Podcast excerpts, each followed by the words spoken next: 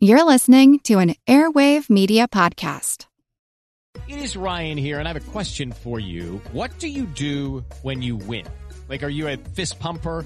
A woohooer, a hand clapper, a high fiver. I kind of like the high five, but if you want to hone in on those winning moves, check out Chumba Casino. At ChumbaCasino.com, choose from hundreds of social casino style games for your chance to redeem serious cash prizes. There are new game releases weekly, plus free daily bonuses. So don't wait. Start having the most fun ever at ChumbaCasino.com. No purchase necessary. VGW. Void were prohibited by law. See terms and conditions. 18 plus. As a longtime foreign correspondent, I've worked in lots of places – but nowhere as important to the world as China. I'm Jane Perlez, former Beijing bureau chief for the New York Times. Join me on my new podcast, Face Off US versus China, where I'll take you behind the scenes in the tumultuous US China relationship. Find Face Off wherever you get your podcasts. People fear snakes. Oh, sure, there are people who don't. Like we discussed in our episode on spiders back in episode 94, people can overcome their fears with continued exposure and education. But for many of us, there's an almost innate fear of snakes that's so primal, so powerful, that even the most harmless of these animals can send us running in terror. And that's just for normal sized snakes. Now, what if the snake in question were 20 feet long and slithering towards you, its body as thick as your thigh? The glistening scales, the staring lidless eyes, the tongue darting in and out as if it were longing to taste you. Twenty feet long, those are real. But stories continue to slither in of snakes much longer, and the internet is littered with fantastic photos of alleged serpents, monsters where the lengths are claimed to be 40 or even 50 feet.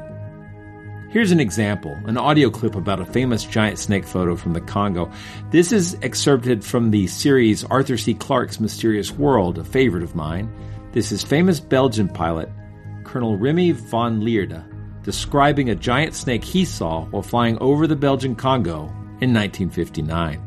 To make several passes over the hole where the snake was in, enabled to let the man take a picture of it. And I made certainly between four and six passes right over the hole where the snake was in. By then I was already flying for 25 years, so I have a very good experience of uh, measuring things. And I would say the snake I saw there was close to 50 foot. Close to 50 feet. I don't know you say 50 foot or 50 feet, but very close to certainly. It's actually quite unlike anything we've ever seen before a giant hairy creature, part ape, part man. In Loch Ness, a 24 mile long bottomless lake in the highlands of Scotland, it's a creature known as the Loch Ness Monster.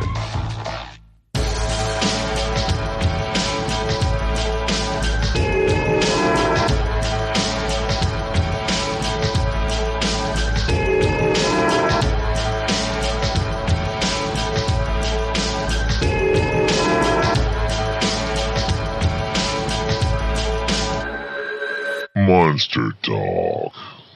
Welcome to Monster Talk, the science show about monsters. I'm Blake Smith, and together with Dr. Karen Stollznow, we're going to talk with author and snake expert John Murphy about giant snakes. From the Garden of Eden to the river gods of Asia to the Midgard serpent, legends and myths about giant snakes have been a part of human culture for thousands of years. I'm fascinated by these stories and by the real animals which inspire them.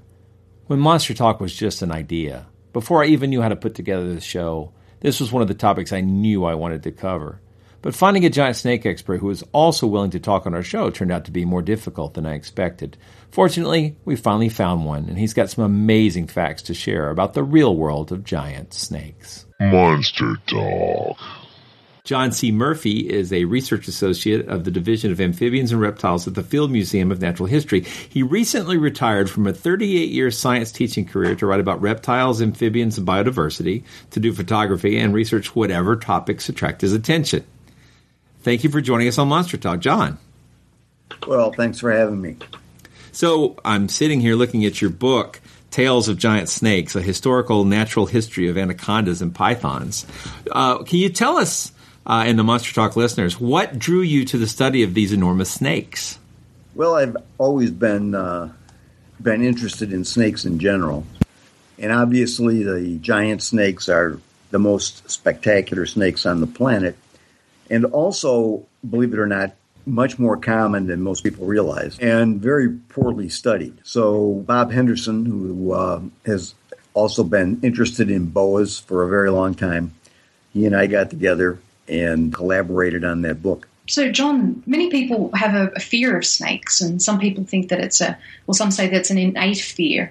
So, how's the general public's negative bias towards snakes impacted your career?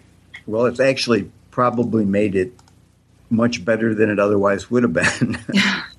because uh, really, people are, are very conflicted about snakes. You know, some people will tell you that they're they're totally afraid of them but at the same time, they will ask you questions about them or tell you stories about them.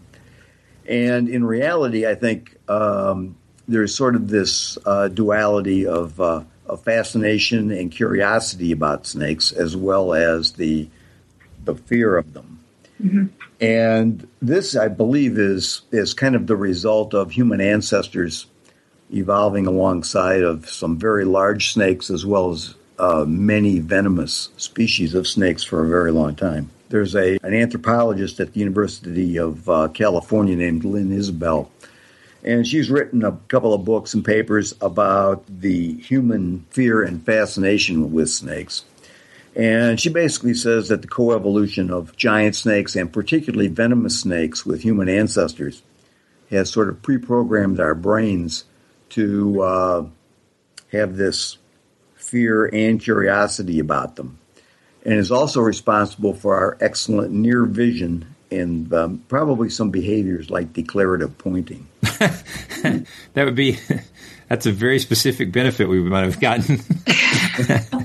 uh, so I, I, think from uh, before I even started this show, but we were just thinking about the show, uh, giant snakes was uh, definitely one of the topics we wanted to cover.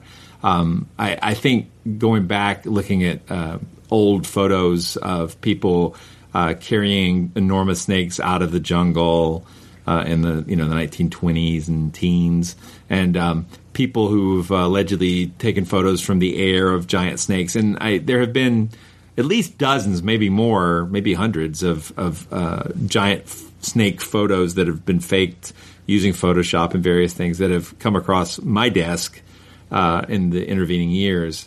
But what what makes a, a, snake a giant snake? I mean, what is how do we define giant in terms of uh, these serpents? Well, there's a study that basically says that the optimum size for a snake is one meter. In 1961, a herpetologist by the name of Clifford Pope wrote a book on giant snakes. And he used the sort of standard of about 20 feet as describing a snake as a giant. So when Bob and I wrote that book, we decided that we would use 20 feet or 6.1 meters as the standard size that a snake should meet in order to be classified as a giant. Now, in, in Pope's book, he considered six species of snakes to reach something close to 20 feet. And one of those snakes was the boa constrictor the common boa constrictor.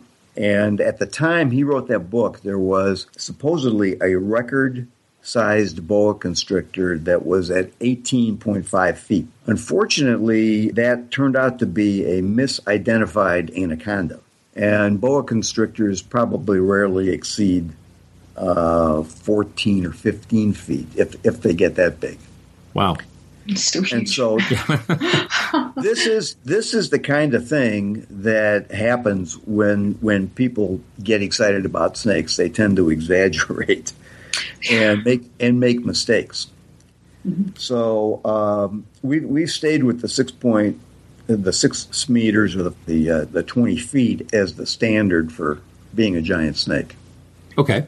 And so, how did these giant snakes evolve their giant size? Uh, there's several different hypotheses about why giant snakes became giant snakes. Uh, probably the first one is is that they evolved larger sizes to feed on larger prey, so they were not competing with uh, smaller, sort of average sized species. And uh, there's another hypothesis that would basically say, well, uh, snakes that are larger can produce more eggs uh, and larger offspring than snakes that are smaller. If males, if male snakes choose larger females to mate with, then they are promoting in future generations that there's going to be larger females to reproduce with. And then uh, there's also this idea that the bigger the snake is, the more difficult it is for it to lose heat. So if you're an ectotherm like snakes are, and you depend on being solar powered, if you evolve a really big size uh, and the temperature drops a little bit below what you would otherwise like, you you may not lose as much heat as a smaller snake would. So those are kind of the major ideas about why snakes may have evolved larger sizes. Monster Talk listeners are probably uh, very familiar with Titanoboa, um, the probably the largest snake fossils that have been found to date. Do, what other prehistoric snakes do we know about? I mean, how much of the fossil record uh, do we have of, of the evolution of snakes from their whatever ancestors were? Snakes did evolve from lizards. Okay, so it's not they, they just diverged from lizards. I wasn't sure. So yeah, they did, and and many snakes, many groups of snakes, you know, they have remnant remnant legs, they have a remnant pelvis, and I understand now that there is even a fossil snake uh, that they have found that has four legs. This has sort of been the evidence has sort of been accumulating for for quite some time. There's a lot of arguments over whether or not the ancestral lizard that gave rise to the snakes was uh, a burrowing species or an aquatic species. And whether it was a very small species or a very large species. So, without straying too far from the topic of giant snakes, all of the giant snakes today have remnant uh, pelvic girdles. So they have a little uh, a little spur that comes out externally that's sort of the remains of a claw. And there are muscles attached to it. It's larger in males than it is in females. And male pythons and boas use that during courtship. As far as the fossil record goes, uh, there are other pretty good sized snakes besides Titanoboa. In, in uh, 1901, Charles Andrews, uh, a paleontologist, described Gigantophis uh, Garstinia from um, uh, eastern Egypt, and he estimated it to be between 29 and 31 million years old. And it had some pretty good sized vertebrae, uh, and he originally estimated it to be about 30 feet or 9.1 meters. Another guy came along in in uh, 1905 and he described it the same snake as being between 50 and 60 feet long. But uh, I think that Andrews was probably originally correct based on the size of the vertebrae that he got. Th- these snakes, by the way, were in a, in a totally different family than boas and pythons. Uh, they were related to modern day file snakes, uh, which are there's three or four species of file snakes, and they're totally aquatic, and they're they're primarily uh, Australian and. Uh, I knew it. I'm from Australia, so the first thing that anyone asks me um, whenever they know find out I'm from Australia, they ask me about snakes and spiders. Oh yeah. and how many venomous snakes have you, you've seen in Australia, right? Yeah, and in all my years there, just one. I saw a brown snake one day when I was going on a hike. That was it. a lot of these um, these fossil remains are from this family that's called Paleophiidae and uh, some of them got to be, you know, at least the size of modern day, of big modern day boas and pythons, and uh, most of them were aquatic. At least the bigger ones were. So, uh, Titanoboa is is certainly the most famous one. Uh, they estimate it to be 13 meters or about 42 feet, and it came from Colombia, South America. So it was related to it, it, it, was a boid. It was related to anacondas and the common boa constrictor. That's a big snake. Yeah, absolutely. So, John, were there any evolutionary advantages, or, or, are there any evolutionary advantages of being a giant snake versus a more mundane or typical size snake? Well, I think the, the evolutionary advantage would be that as long as there's food supply for really big snakes, they're okay. But when the size of the food, the, the available food drops, uh, then they have to eat smaller prey, which they have to eat larger numbers of smaller prey, which may in fact uh, put them at a disadvantage because snakes like to take in large numbers of calories all at once and uh, sort of hang out in one spot for a long time and digest their meal. And if they have to eat a lot of smaller prey, then they have to spend a lot more time uh, hunting. So it's like Thanksgiving, but you just stay in the living room for months. Yeah, exactly. I've read a lot of stories of uh, giant snakes eating tigers and elephants and large animals like that. Are any of those stories true? I wouldn't. I, I would hate to say that they're not true, but they're probably not true. uh, elephants, you know, a small elephant and a really big python. Um, the elephant could be killed. Now, whether or not the python could eat it or not, I, I sort of doubt it. Right. Uh, sometimes snakes kill prey without actually being able to swallow it. It turns out that it's just more than they they could actually handle. Uh, as far as tigers are concerned, the um, sort of the, the really classic modern giant snake story that sort of kicked off, I believe, all of the other um, giant snake stories was a story that was uh, written by somebody who was probably um, using a, a pseudonym. Is the the article was published by somebody named R. Er, Edwin, rather, in August of 1768. He claimed that he had an encounter with a giant snake, which was eating a tiger uh, in Ceylon, which is now Sri Lanka. The, the article first appeared in a London newspaper, and then later it was published in Scots Magazine. And it's pretty obvious that the story had no real basis in fact, because as far as we know, tigers have never been present in Sri Lanka. But No. uh, this, this story, this story has kind of an interesting twist to it because it is the first time the the an, the word anaconda has ever been written in the English language, and the, and the guy called this snake an anaconda. And of course, anaconda today is applied to a large boa in South America, not a python from Sri Lanka. So uh, it sort of brings up this issue of where the name anaconda actually uh, came from, and uh, it's it's a, it's a fairly long and involved story about how this name originated, but it seems to actually all go back to a clerical error that somebody made in the Leiden Museum. It happens. Yeah, it does. it does happen with the word kangaroo as So- well in Australia.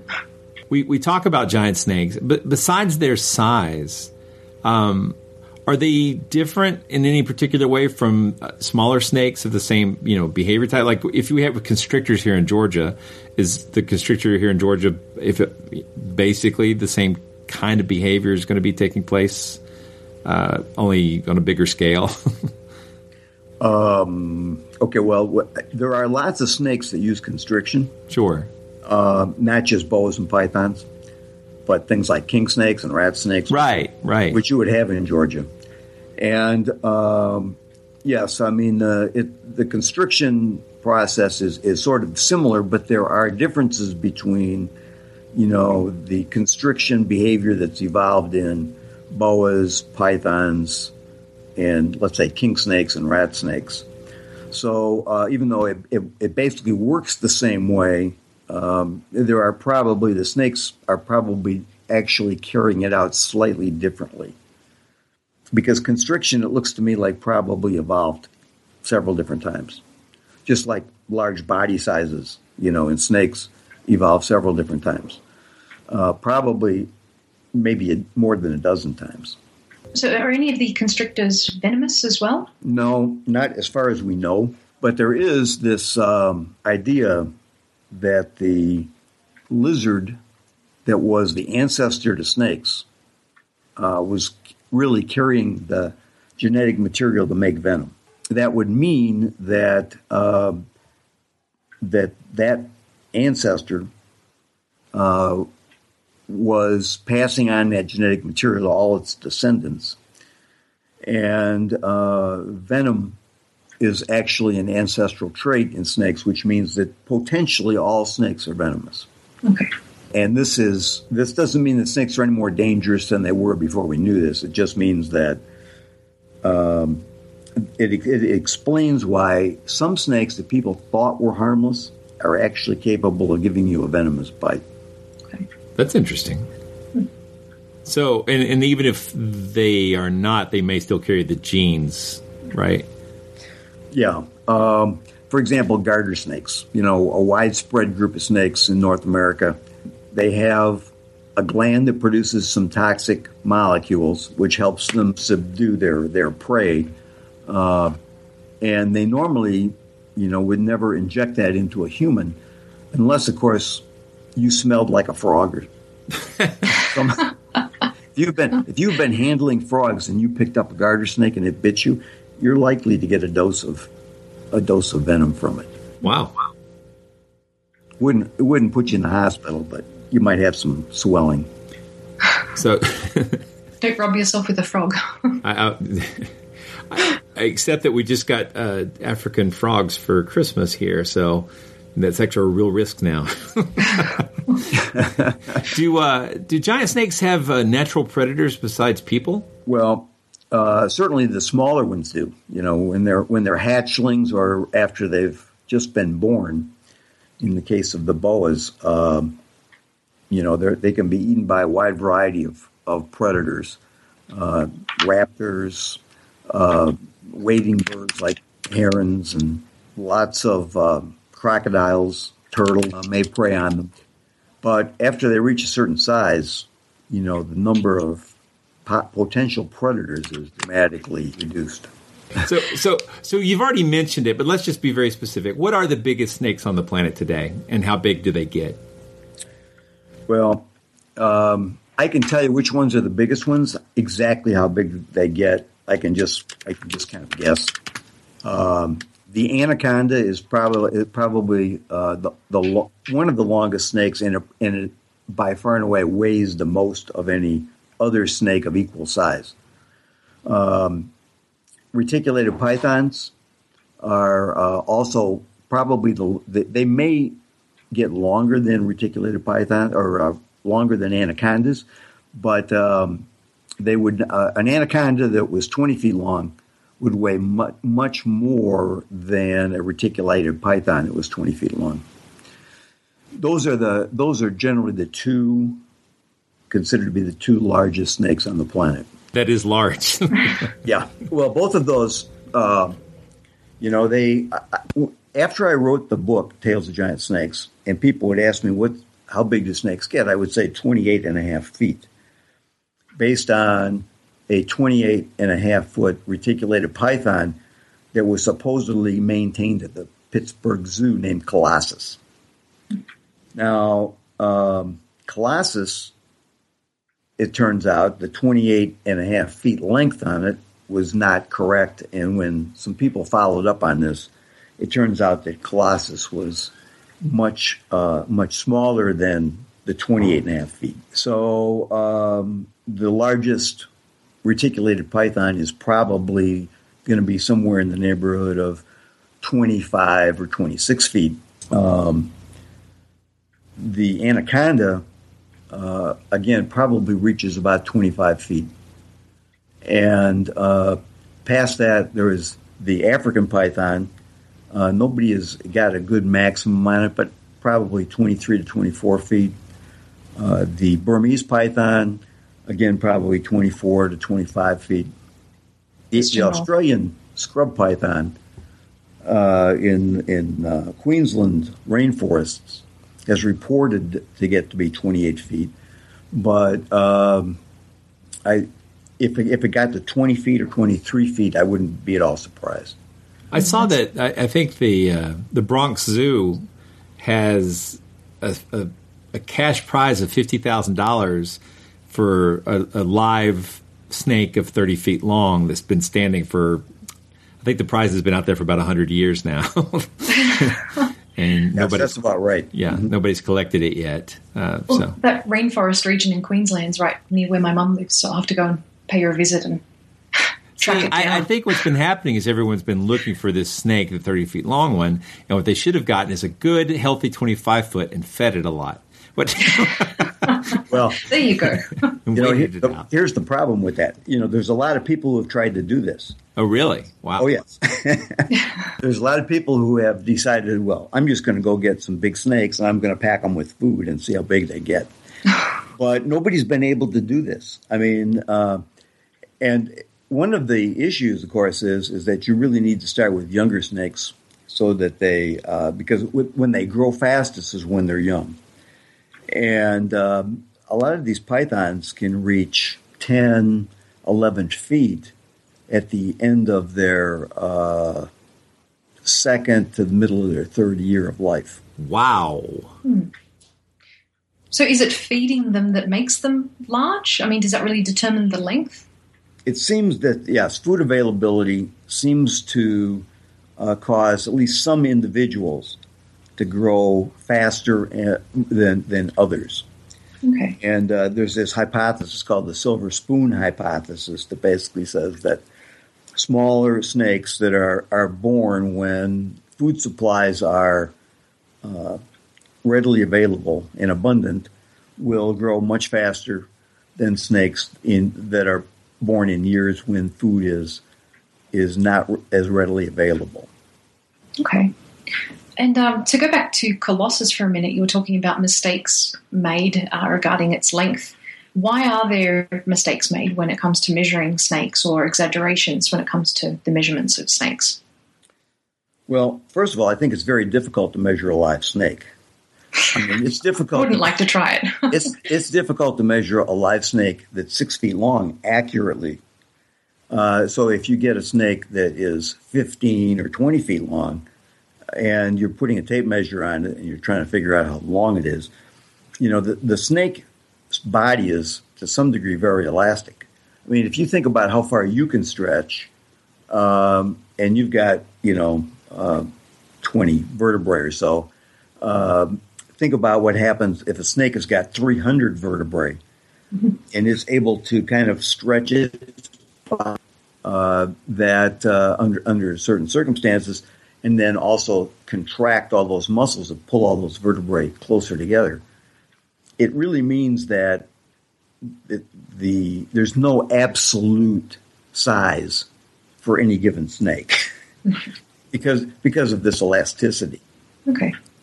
So um, the bigger the snake is, the the bigger the error is going to be when you try to measure it. You see. Wow.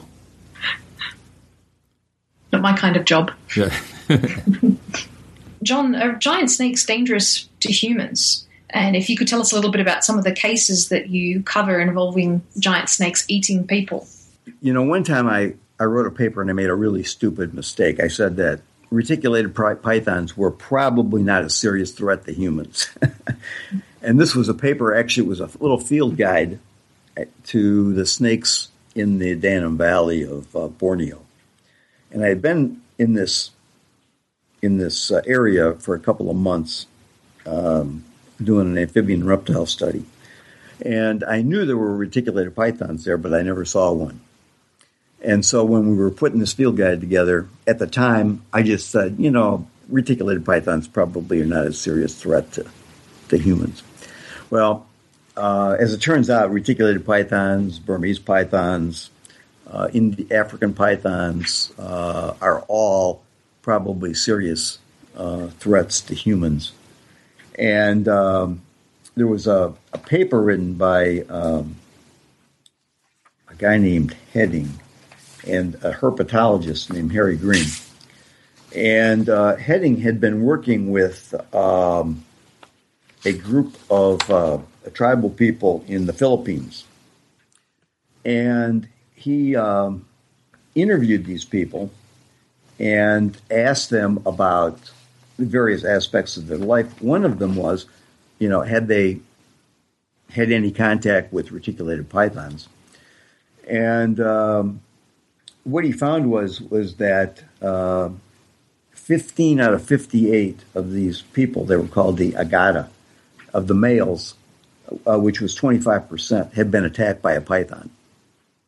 And one out of 62 women had been attacked by a python. Wow. So, uh, and th- these would be reticulated pythons. Now, these people are fairly small in stature.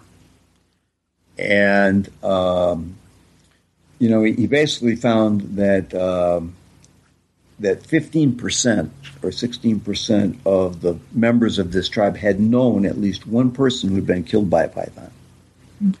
Wow. So, uh, you know, reticulated pythons are um, are potentially a very serious threat to humans, and people who keep them in captivity uh, have been attacked by them.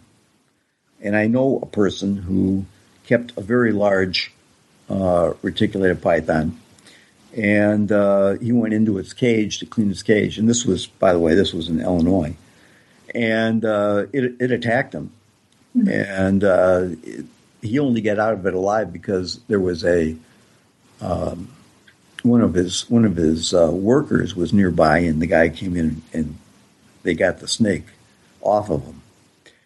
But um, Burmese pythons frequently attack their owners. You know, the Burmese pythons are very popular, which is why they in the pet trade, which is why there are so many of them in the Florida Everglades now.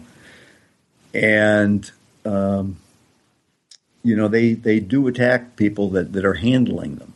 Now, it's probably unlikely that you're going to get attacked if you're walking around in the Everglades, but um, in in captivity, people who keep big snakes should have somebody else nearby to help them escape the coils.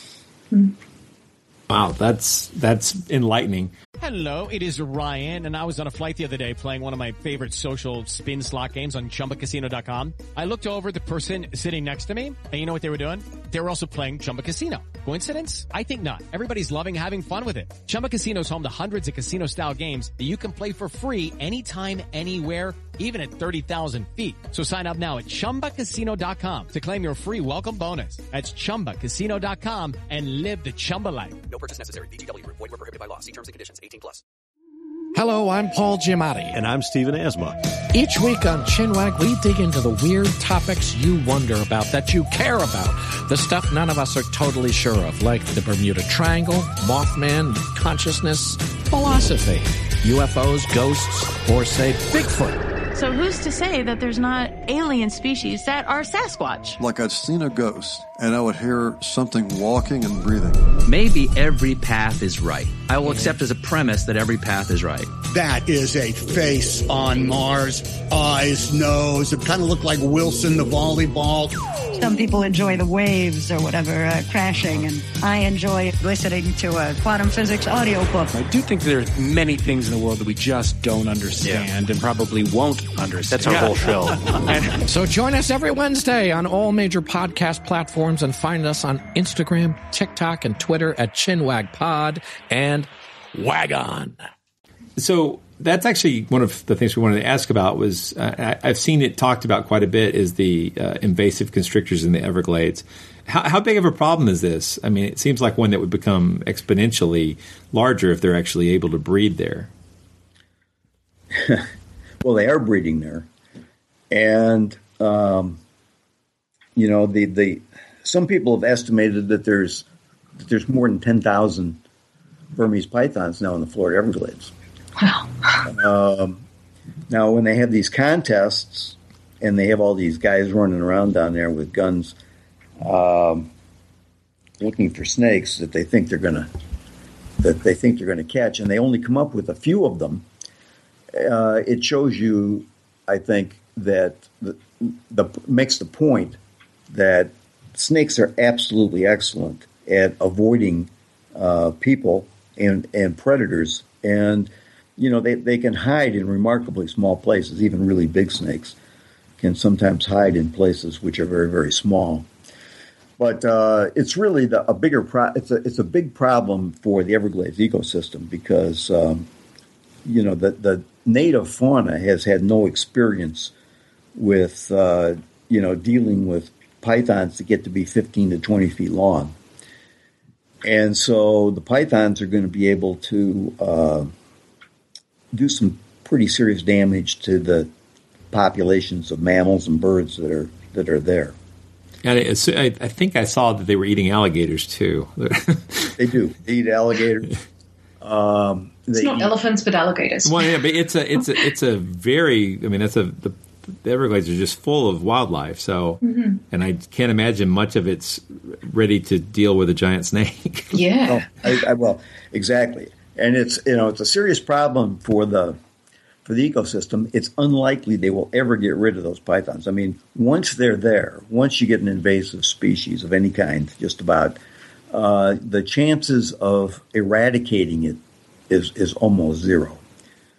Uh, the brown tree snakes in Guam are, you know, an excellent example of this because uh, fish and wildlife guys have been trying to get rid of those things for probably 30 years now and they have made very little progress in actually being successful. Yes, it, yeah, that, and they control the population a little bit, but those those snakes are there to stay, just like the Burmese pythons are there to stay in in uh, Florida. I remember them dropping, I think it was poisoned rats all over the island, trying to help the. I don't know if the snakes actually ate those or not, but it seemed, yeah, it seemed like a crazy idea to me. But but I, I think that the That's key, the lesson there is is um, a snake doesn't have to be 50 feet long to be very dangerous to an ecosystem.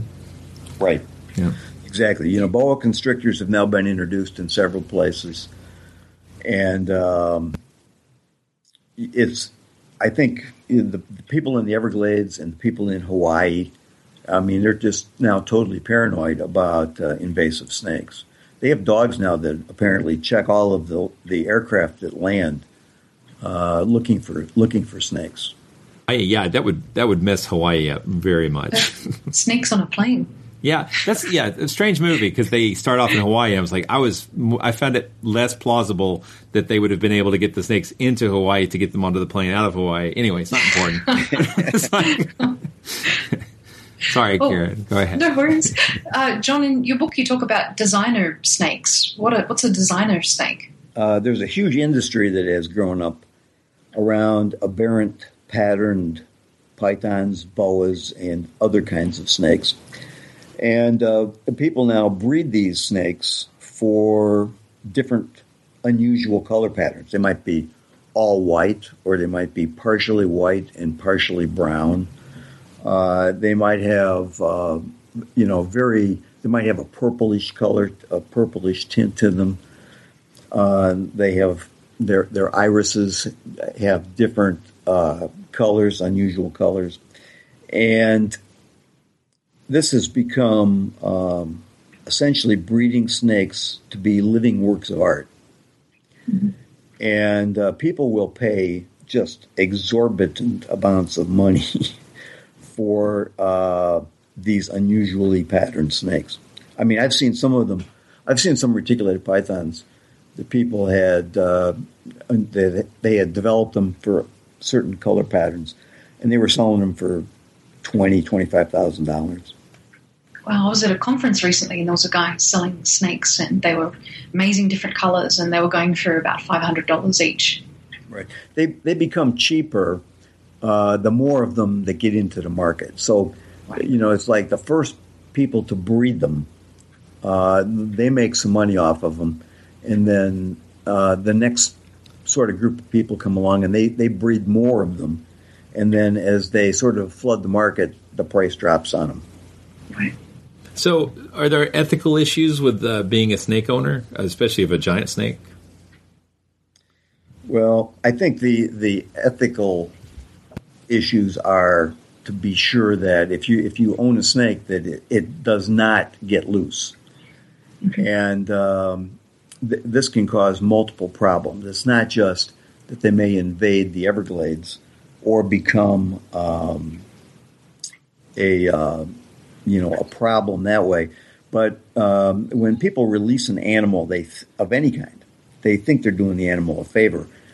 uh, when in fact what they're doing is is they're potentially spreading diseases, um, different kinds of bacteria and viruses that the organism may be carrying uh, that wild populations may be totally naive to and their immune systems can't handle it.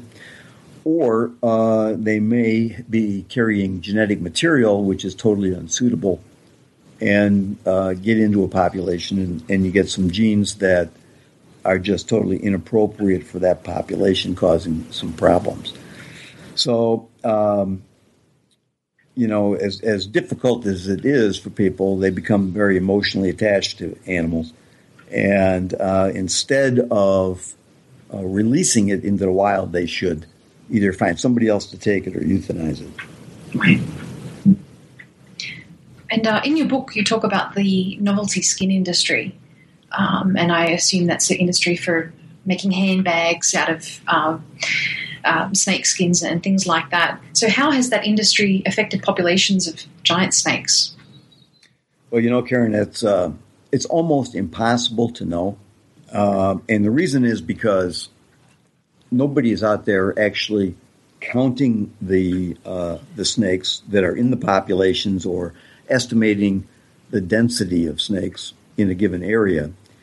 And uh, most of these these snakes, you know, they're they're picked up by local people and they're brought to a middleman, and the middleman um, may bring them to another middleman, and eventually they work their way into a slaughterhouse where they get chopped up, um, you know, gutted. The skins are removed, and they go to a, a tanning facility, and then uh, you know the manufacturers buy the skins, and it's it's so difficult to sort of keep track of this because uh, snakes, as a group of animals, are are expert at hiding.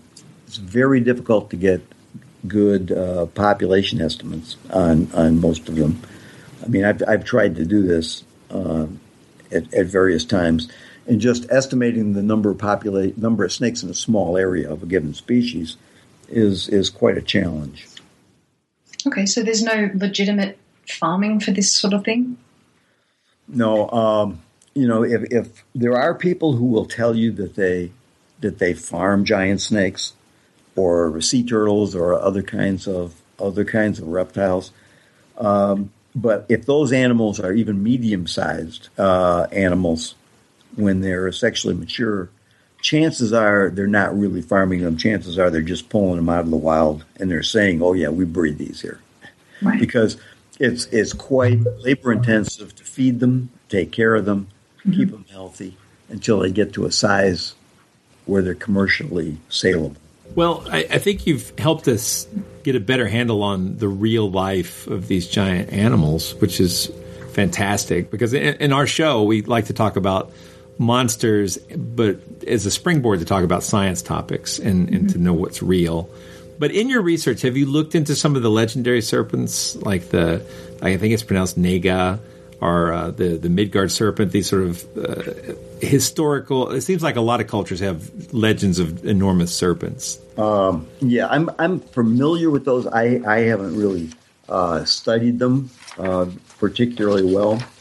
Um, what I what I have done is um, looked at some of the what are potentially at least the sort of the ancestral um, snake stories that uh, would go back to Africa. There's a um, group of hunter gatherers in, in South Africa. Actually, there's several different groups of them, and they have um, mythical snakes.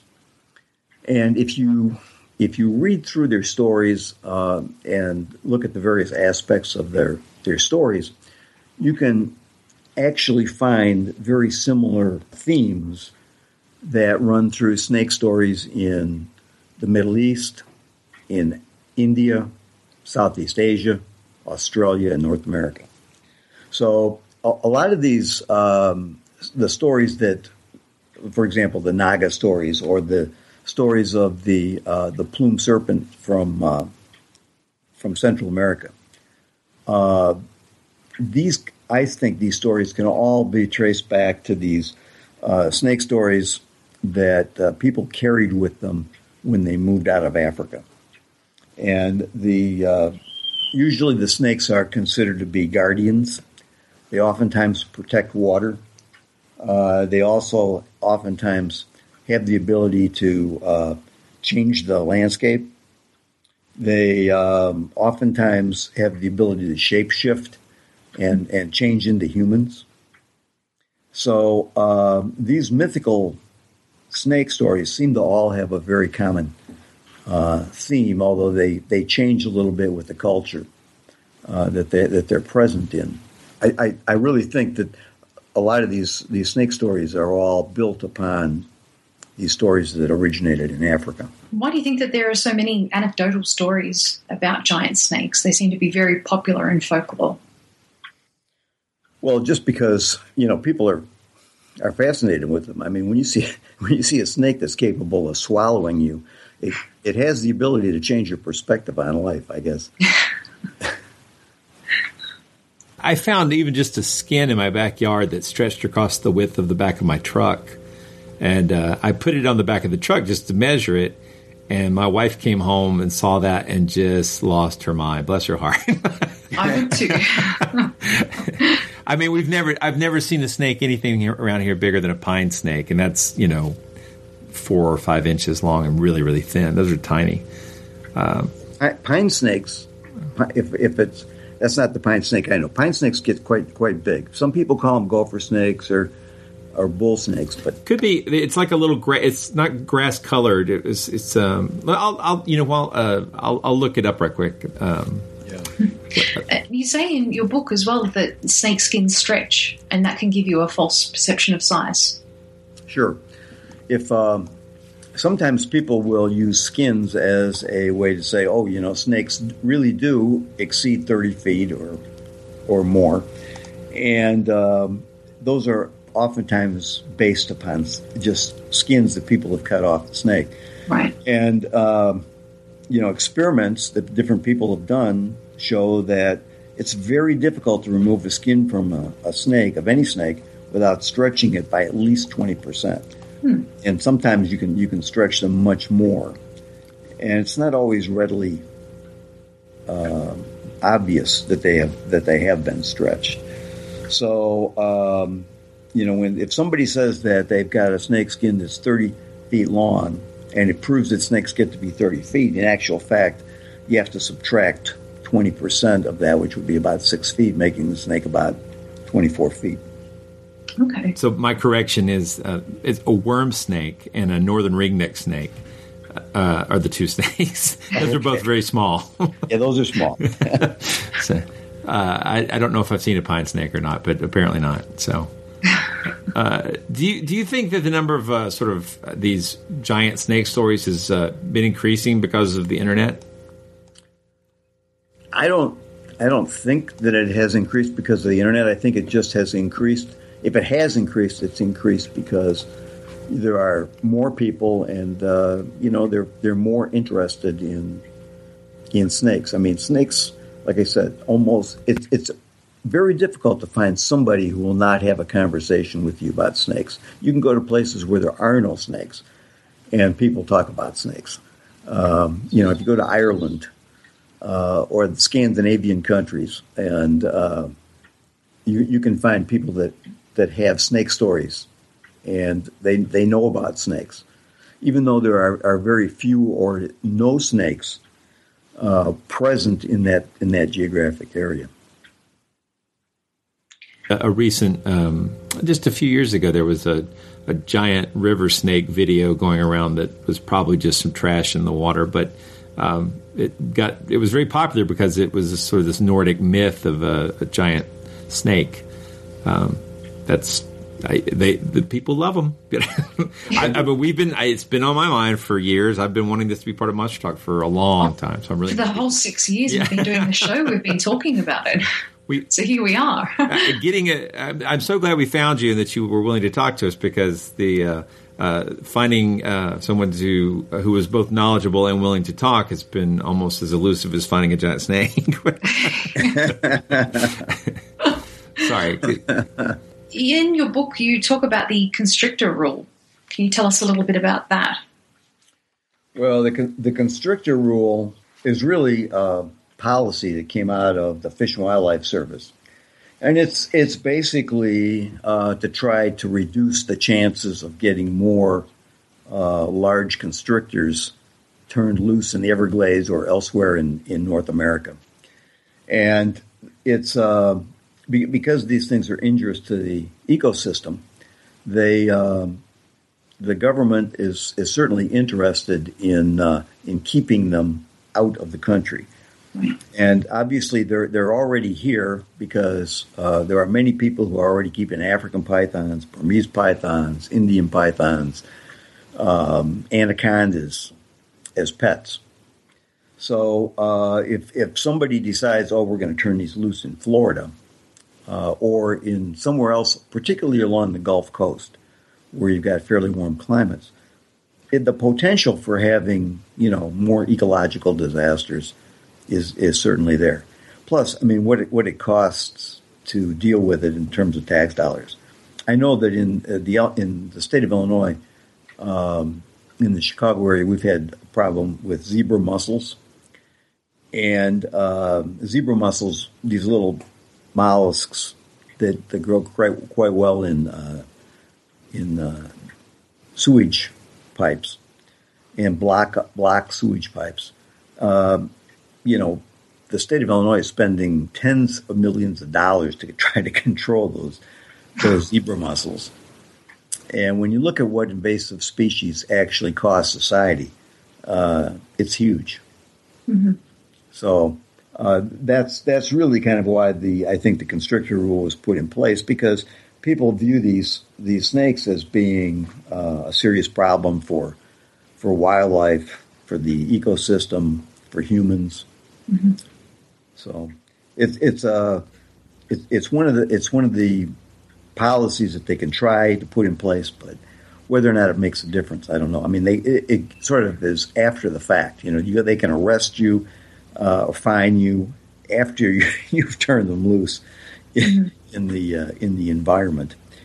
So it, I, I would think that um, probably almost any snake that could possibly be turned loose in Florida has already been turned loose.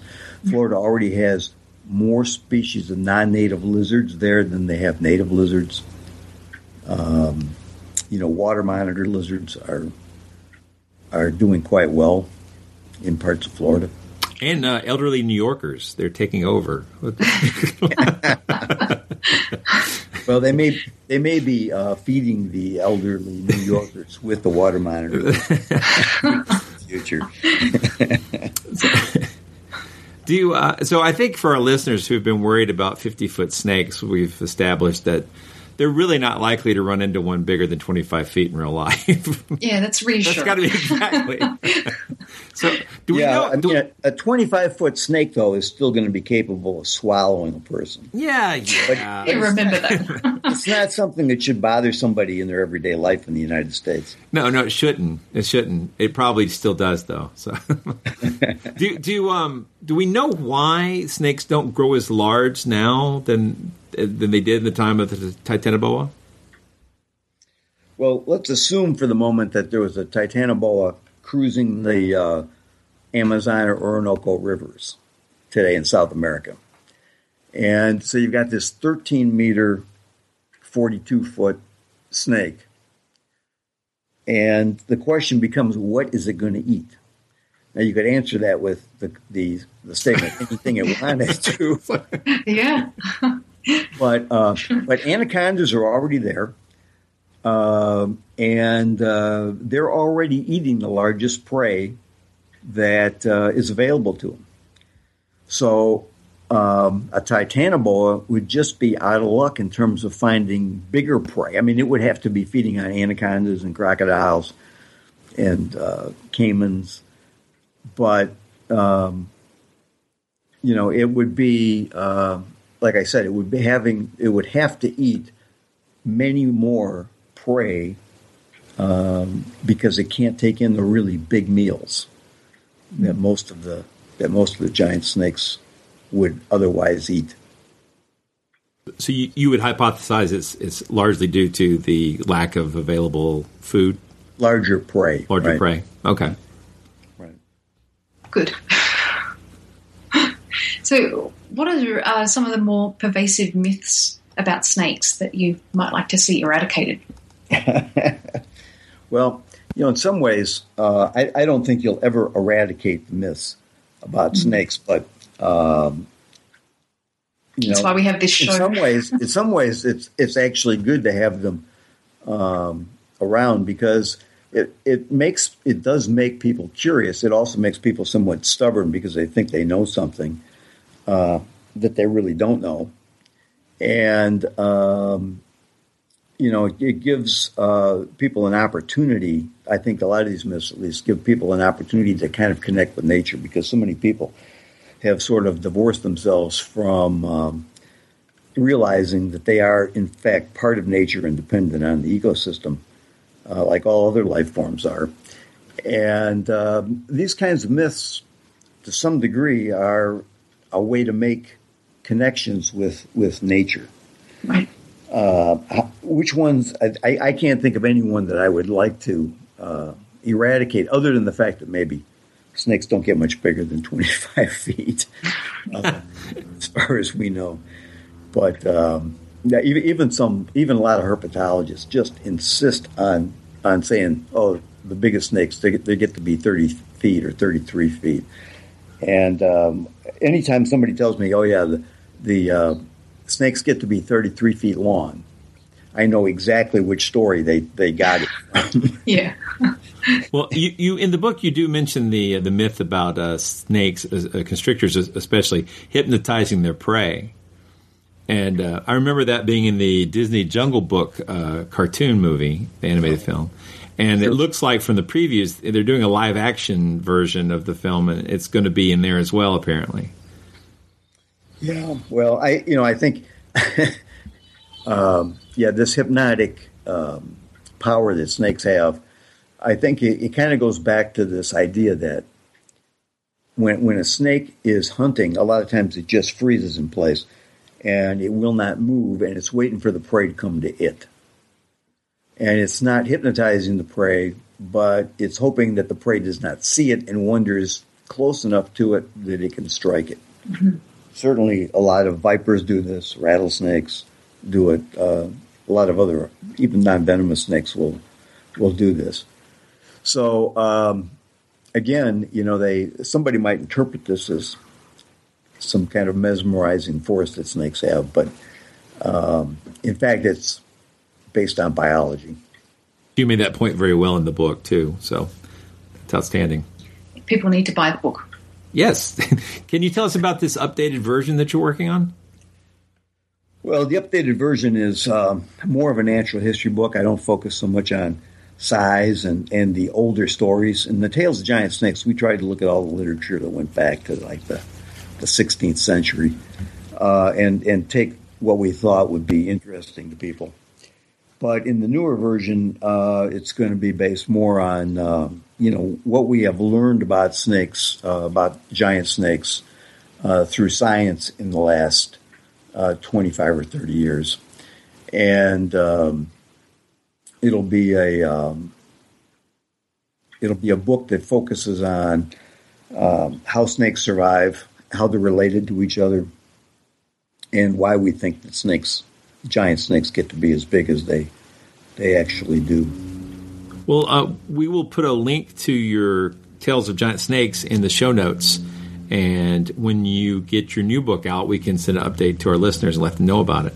Yeah. Okay. Sounds good.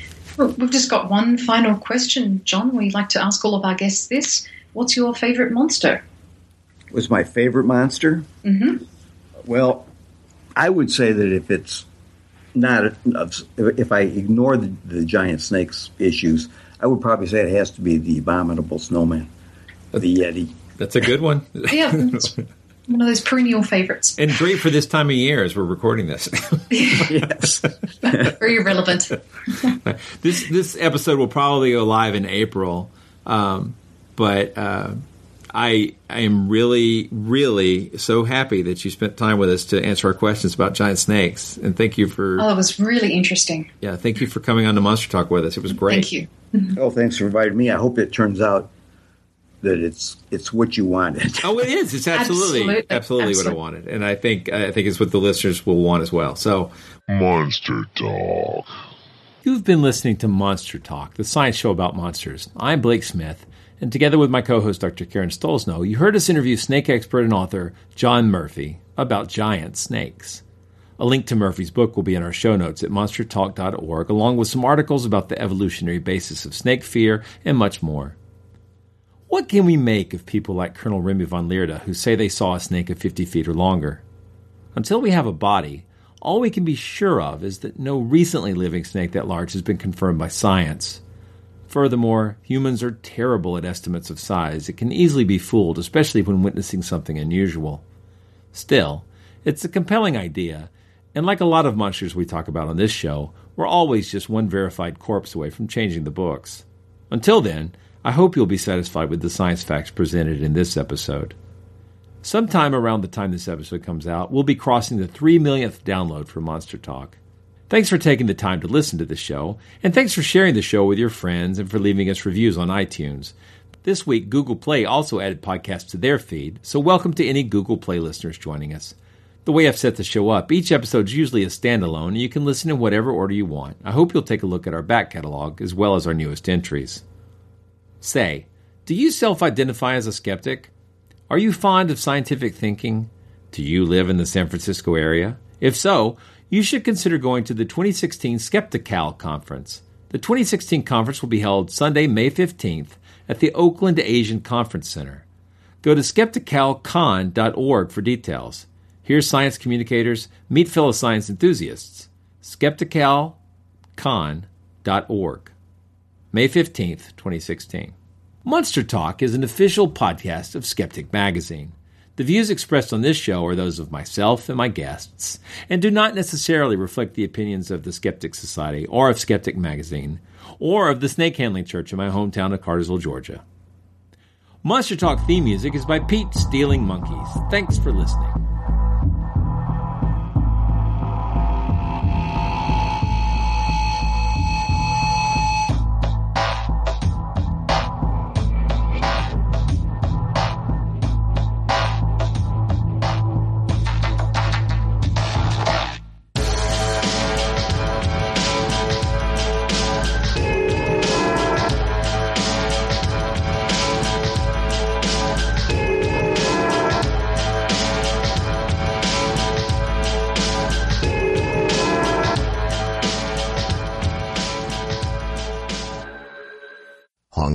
For more skepticism? Want to learn the truth about the scientific controversies of our time? Then subscribe to Skeptic, the quarterly magazine Stephen Jay Gould called the best journal in the field. To subscribe, visit skeptic.com today.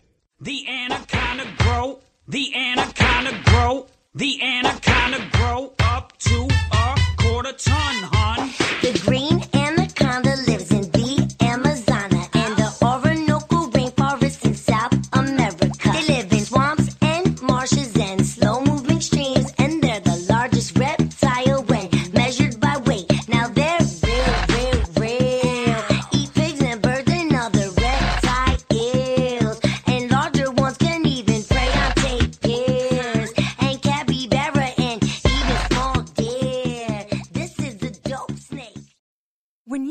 Mealtime inspiration, it's worth shopping Kroger, where you'll find over 30,000 mouth-watering choices that excite your inner foodie. And no matter what tasty choice you make, you'll enjoy our everyday low prices, plus extra ways to save, like digital coupons worth over $600 each week. You can also save up to $1 off per gallon at the pump with fuel points. More savings and more inspiring flavors make shopping Kroger worth it every time. Kroger, fresh for everyone. Fuel restrictions apply.